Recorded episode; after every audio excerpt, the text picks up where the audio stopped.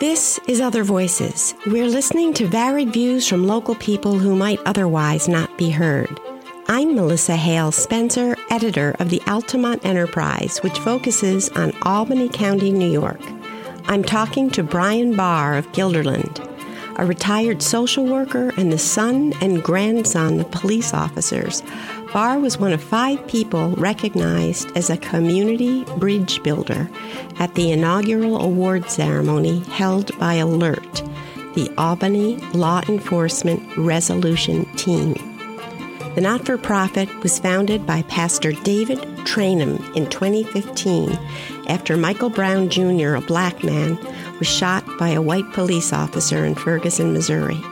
Trainum felt it was just a matter of time before a similar incident would happen in Albany, and he wanted to bring law enforcement together with a community to have one city united. So the program in question is called ALERT, and that's an acronym for Albany Law Enforcement Resolution Team. And the award that Brian got is called the Bridge Builder Award. So, Brian, could you just tell us a little about ALERT, what the organization is, and how you got involved with it? Well, I will. And again, thank you so much for inviting me to speak and talk about this program. And the award truly is an award really not so much about me. It is about ALERT, which, as you say, stands for the Albany Law Enforcement Resolution Team, with a big emphasis on team. And it was founded, ALERT was founded in 2015. And it was founded by Pastor David Trainum. And the pastor and his wife, Pastor Brenda, have been the pastors of a church called New Horizon in Albany, New York. And the pastor is a lifelong Albanian. And he has had a great commitment to the notion of peace and harmony, and looking for a means, a method to bring about harmony and peace amongst people. And basically looking for a way to reduce, eliminate tensions between law enforcement and people of goodwill. And we know that we live in a time of terrible tensions and terrible strain and stress between individuals in the community and in our law enforcement agents. And there's not just likely, there are frequent blow-ups and increased escalations of tension and horrible incidents of violence. And it seems regardless of what we do, they continue and just become more incendiary than ever. Out of this method, and now an organization called ALERT has sprung up. And I have been involved in it since the beginning, 2015. And our purpose is to come together, a group of interested citizens,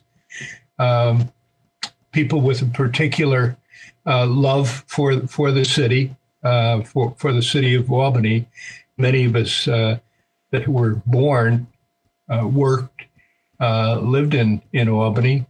Myself, who has been a resident of the town of Guilderland, however, worked in Albany, made my living at a place called LaSalle School in Albany, and in working with law enforcement agencies. This is sort of the unique piece of this.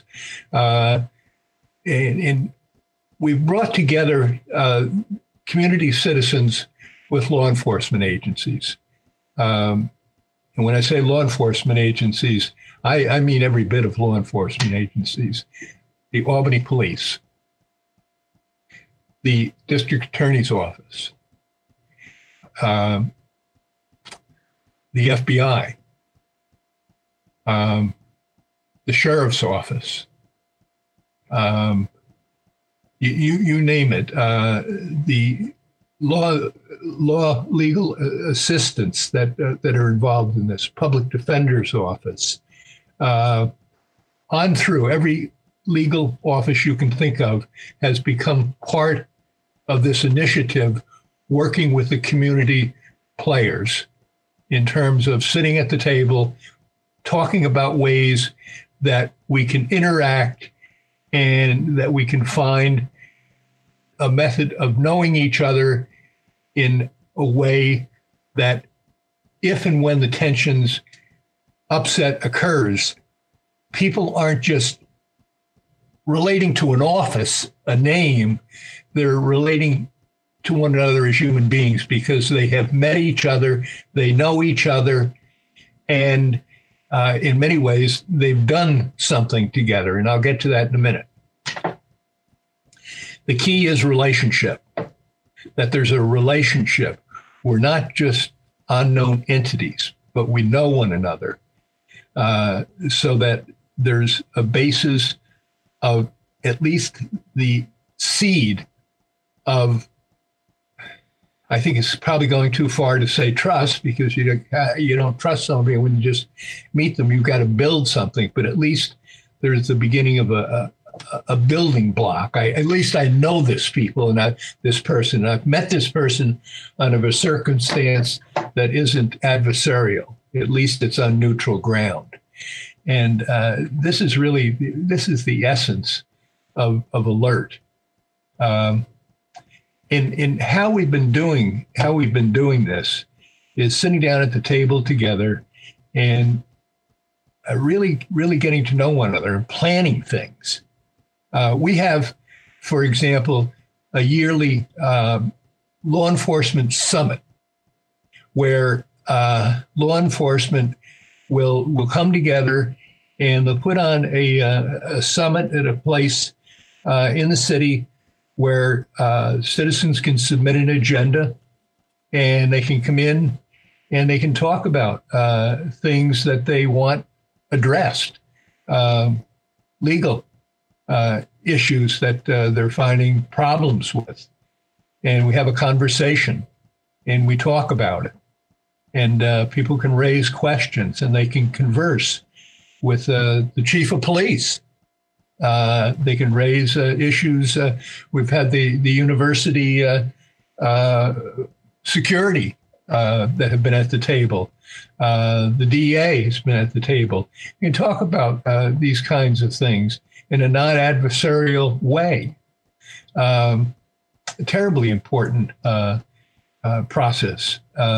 Also, we have what we call an event at the latter part of the summer down in the middle of Albany, Washington Park, that we're able, thanks to the city of Albany and thanks to the mayor and the folks to be, the Albany Police, they give us a piece of the park, Washington Park, where we're able to, with a sort of a carnival atmosphere, we're able to put on a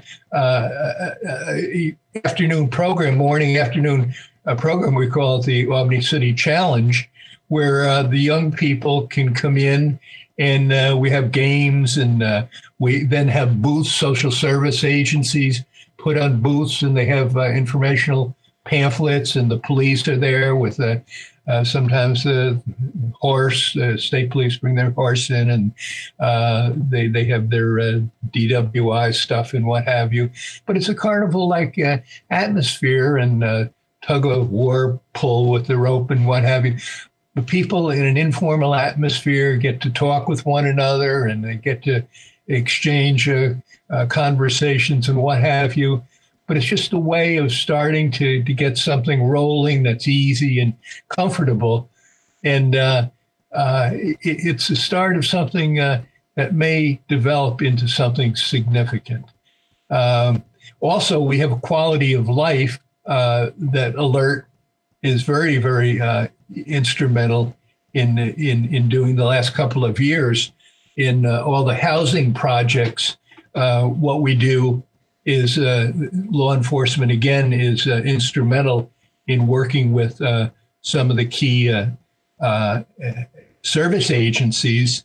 In fact, September 21st, I think we're going down to senior housing. I know the agency that I happen to be the president of, Senior Hope Counseling, and we're going to make ourselves available to talk to the folks about issues having to do with substance abuse disorder. We're going to have a program on opioid issues, and also a program on what one does if they come across a situation where somebody is struggling for the breath or life sustaining measures, and how to respond to that. And we'll be there, and then we'll be going to some of the other housing projects for a couple of months, making sure that we cover everybody. But thanks to the police and the cooperation of the housing authority, we're going to be able to do that. So these are just some of the tangible ways that we're trying to get at some of the quality of life issues.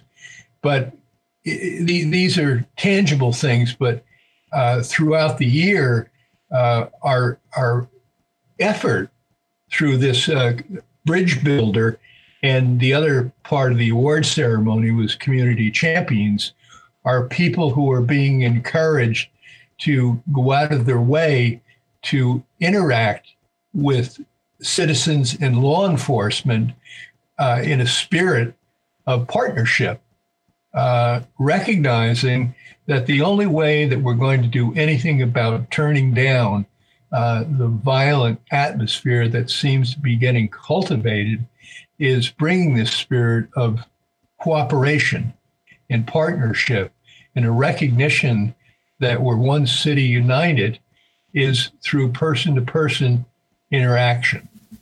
And this will come about, but we truly, truly have to capture the spirit of all of us, and we're going to do that one by one. And this is the purpose of ALERT. And we've been told that in New York State, this is the only program of its kind that has been sustained year after year. Well, and, it certainly is an unusual program, and you've answered so many of my questions already by this really wonderful description. I first ran across the Reverend David Trainum at a prayer session that Albany County Executive Daniel McCoy had hosted in the wake of the uprising after George Floyd's death. And he spoke so eloquently. I can quote to you what he said. He said, "I've been saying for the last week," this is just after this uprising in Albany, after the murder of Mr. Floyd, "you will never understand the plight of African Americans unless you walk in our shoes. The society," he said, "is layered with systemic racism." But then, and this is what gave me real hope, because I'm a white person, you're a white person, you know, we can't understand because we haven't been in those shoes. But then he said, "Our city, state, and nation is in the process of healing. We're like a mother that has been in labor for over 200 years, and now the baby is ready to come forth. And when the baby comes forth, the joy of this child is going to supplant all of the hurt, the pain, the hatred, and heartache that we have experienced." And it just seemed like that was such a hopeful message at that time. Yes. But I didn't know about ALERT or his founding of that. And I'm just wondering how the unrest, how your group has been dealing with that, and just this escalation of shootings in the streets of Albany. What do you see as your role in such a difficult time? Well, I'm awfully glad you raised that because it's such a vital burning question, really. And when you bring the pastor's quote, I've heard him say that before. I've read that quote. He's a man of such a enormous strength and wisdom. I love being around him, and I love to work with him. And probably the most significant individual that I've had the opportunity to be in association with. I truly love this man. And his take on race relations, it's just enormously meaningful. And he sees through so much of the outer craziness that we get into when it comes to talking about racial troubles. He cuts right through it. Just wonderful. He must have been a marvelous pastor at New Horizons. The folks that had him for those 20 years and his lovely wife, Pastor Brenda, were truly blessed to have his guidance those 20 years. But the thing that the pastor brings to this I call it, hesitate to call it a movement alert, but in many ways it is. It's not going to instantly go away, the troubles we have on the street. We're not instantly going to wash the hearts of us people of the disturbance that is within us that causes these terrible acts of aggression against one another. I mean, that's for sure. We just can't trick ourselves into thinking that's going to happen. And the pastor doesn't promote that, even though some people would like to sort of squeeze that out of the purpose of ALERT or the purpose of any civil rights movement, to get that as that's what you're supposed to do if you're of any merit. He doesn't take that approach, recognizes that this is going to take time and it's not going to happen overnight. And he brings that type of thinking to the table. And as a result, I think the people who are part of this since 2015 recognize and realize the sensibility and the reasonableness of the approach, that this isn't some half-baked notion that we're out there in next month, all of a sudden, these incidents that have been taking place for God knows how long are all of a sudden going to vaporize. That's not our approach. This is work. It's darn hard work.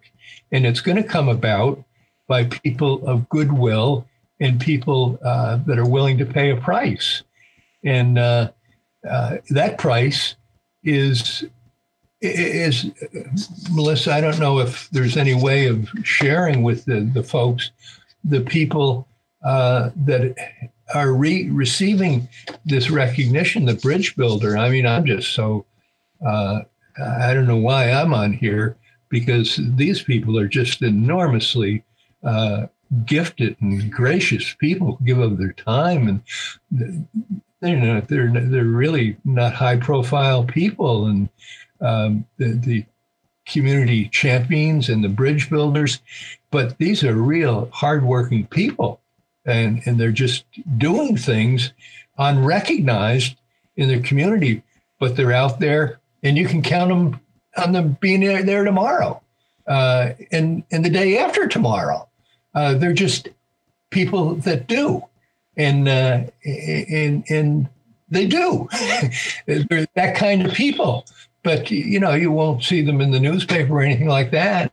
But they're the kind of people that you can count on them.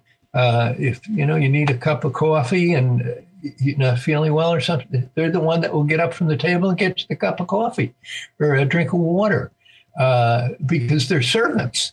And they're the ones, if there's a riot going on, they're the ones that would have the temperate word. They're the ones who would do something to settle it down as best they can. We had at this award ceremony, Melissa, I wish you could have been there. We didn't. There wasn't really much media presence. You know, there was a fellow from the Albany Police who's always there with the pictures, but. I don't know. It wasn't media. Well, we're reaching people now, and I'd like to set aside your modesty and humbleness for a moment and just talk about you. Just reading through the website, if people want to look at it, has a biography of each of the people that were given an award, and it does give you just a wide idea of the diversity of people involved. There's Diana Mancini at UAlbany, Lillian Garland, Mickey Jimenez, who's there, on the Capitol District Latinos. I mean, it's just a really nice variety of people. But your biography starts out by saying something about you I didn't know. You grew up in Pine Hills, the son of a state trooper. And I wonder if you could just talk a little about your growing up and what it was like to be the son of a trooper. Just tell us a little about your father, and, you know, here you are on this task force working with law enforcement. What's your perspective from your upbringing? What was your father like? Oh, well, that's an interesting, because, you know, it's funny how life will come around in circles, isn't it?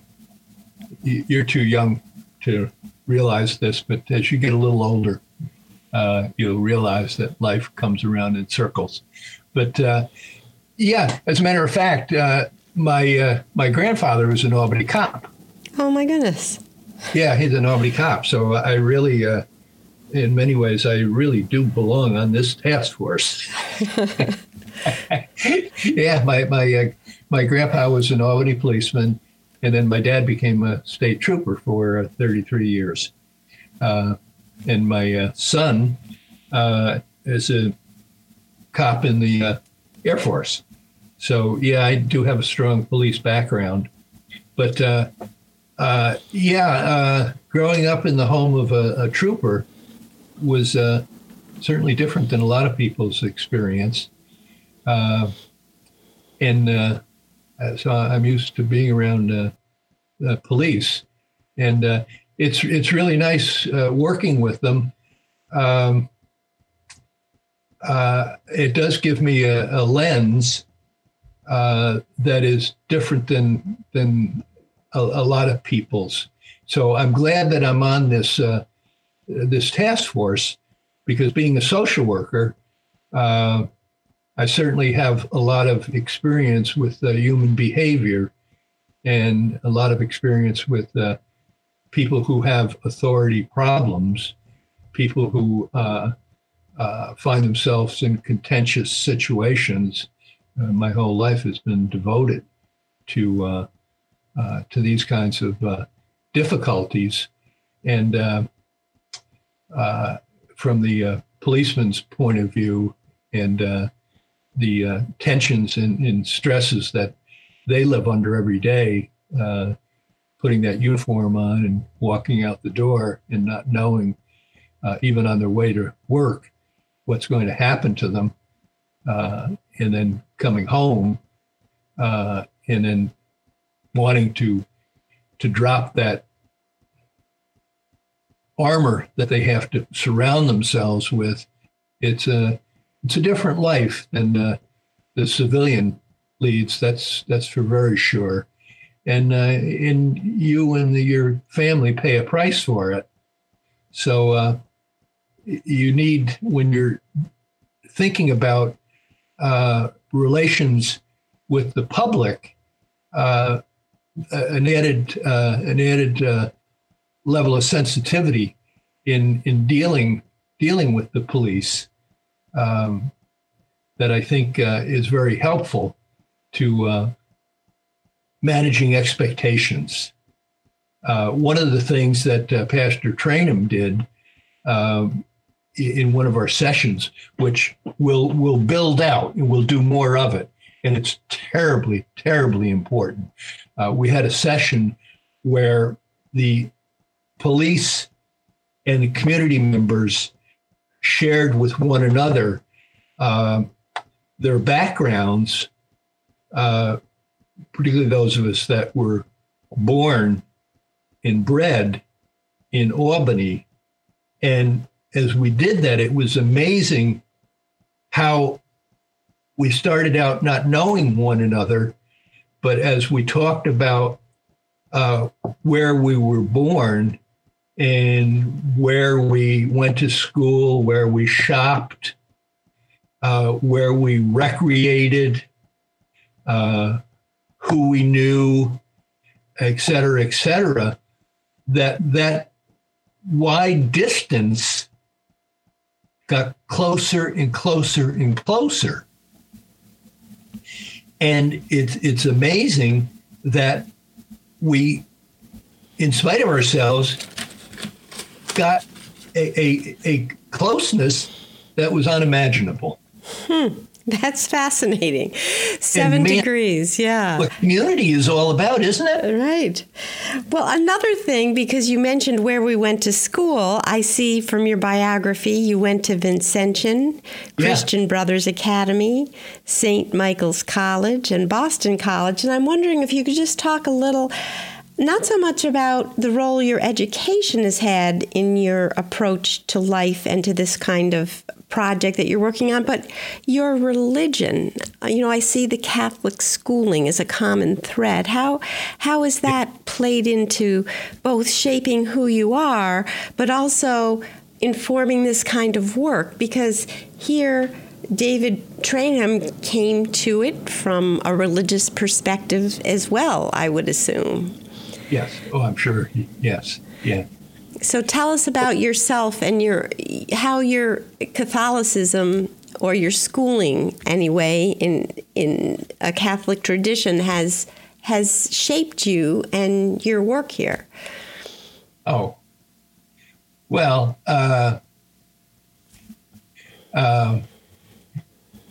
course, it is me. I mean, it is me. I'm part and parcel of all that. It's the probably the tool that took the piece of clay and molded me into being the person I am today. I'm a social worker. Being a social worker. It just fit into all that that you just mentioned in terms of my background. It just all, kind of chipped off what didn't fit, all fit because of all those educational experiences. I think I might have mentioned to you once, an AFSC, which is an affiliated brother of the Christian schools, which is, one of the most highly honored recognitions that someone like me could ever receive. It's a recognition by the brothers of the Christian schools that they confer on a layman, which is just it's a wonderful spiritual recognition. So I mean, that's just a wonderful thing, and I really cherish that. But that all is, as I said, that is me. So everything and anything that I do that is worthwhile, I attribute to all those Catholic experiences or Christian experiences that lead me to do this kind of work.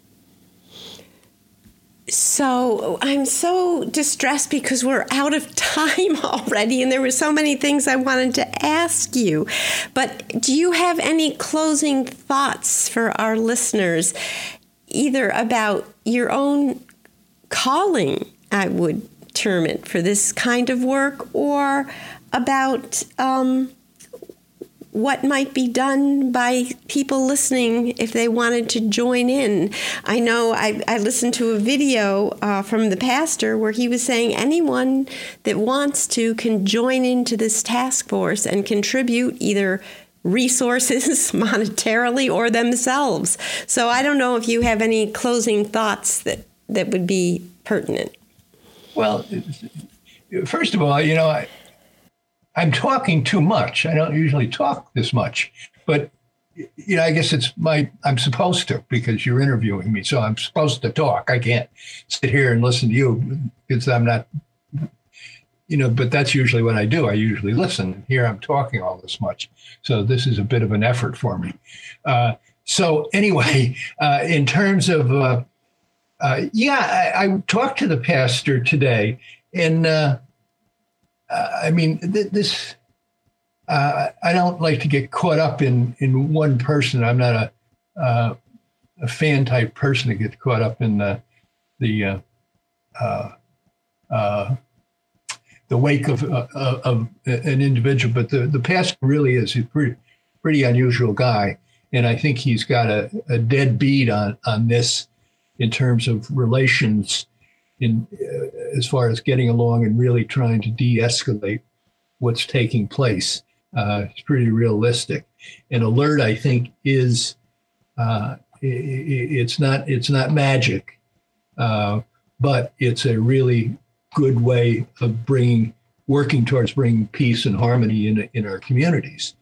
And I would suggest, if anything I've said here whets anybody's appetite, that we make a call to alert, send an email, and suggest that you might want to get involved.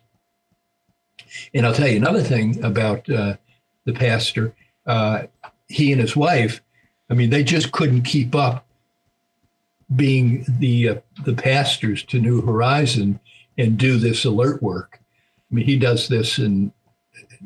There's no financial remuneration for it, and he's not a fundraiser. This individual, so I don't know how he's supporting himself. So somebody who knows how to write grants or knows how to do something about raising money, so this guy is able to continue the work. If anybody has any ideas about that, Please pass them along to them, because somehow you gotta feed the person who's out there doing God's work.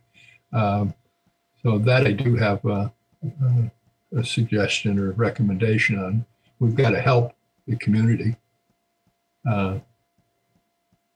And me, I'm lucky I have two nickels to rub together. Because I'm in not much of a better shape than he is. But thank God, thank good, because I get along. But if I had, I sure would write the check. Yeah.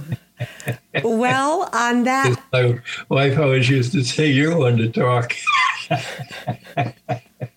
Well, it's nice to end such a serious conversation on a note of laughter. So thank you're awfully good to do that. Thank you, Brian Barr. Well, I thank you. In this time of polarization, we provide a place where you can listen to other voices, hear real people who have ideas that may enlighten and inspire you, that may help you understand something in a new way. To suggest our next guest, email news@altamontenterprise.com or call me at 518-861-4026, extension 102. To support the enterprise, consider a subscription to altamontenterprise.com/subscribe.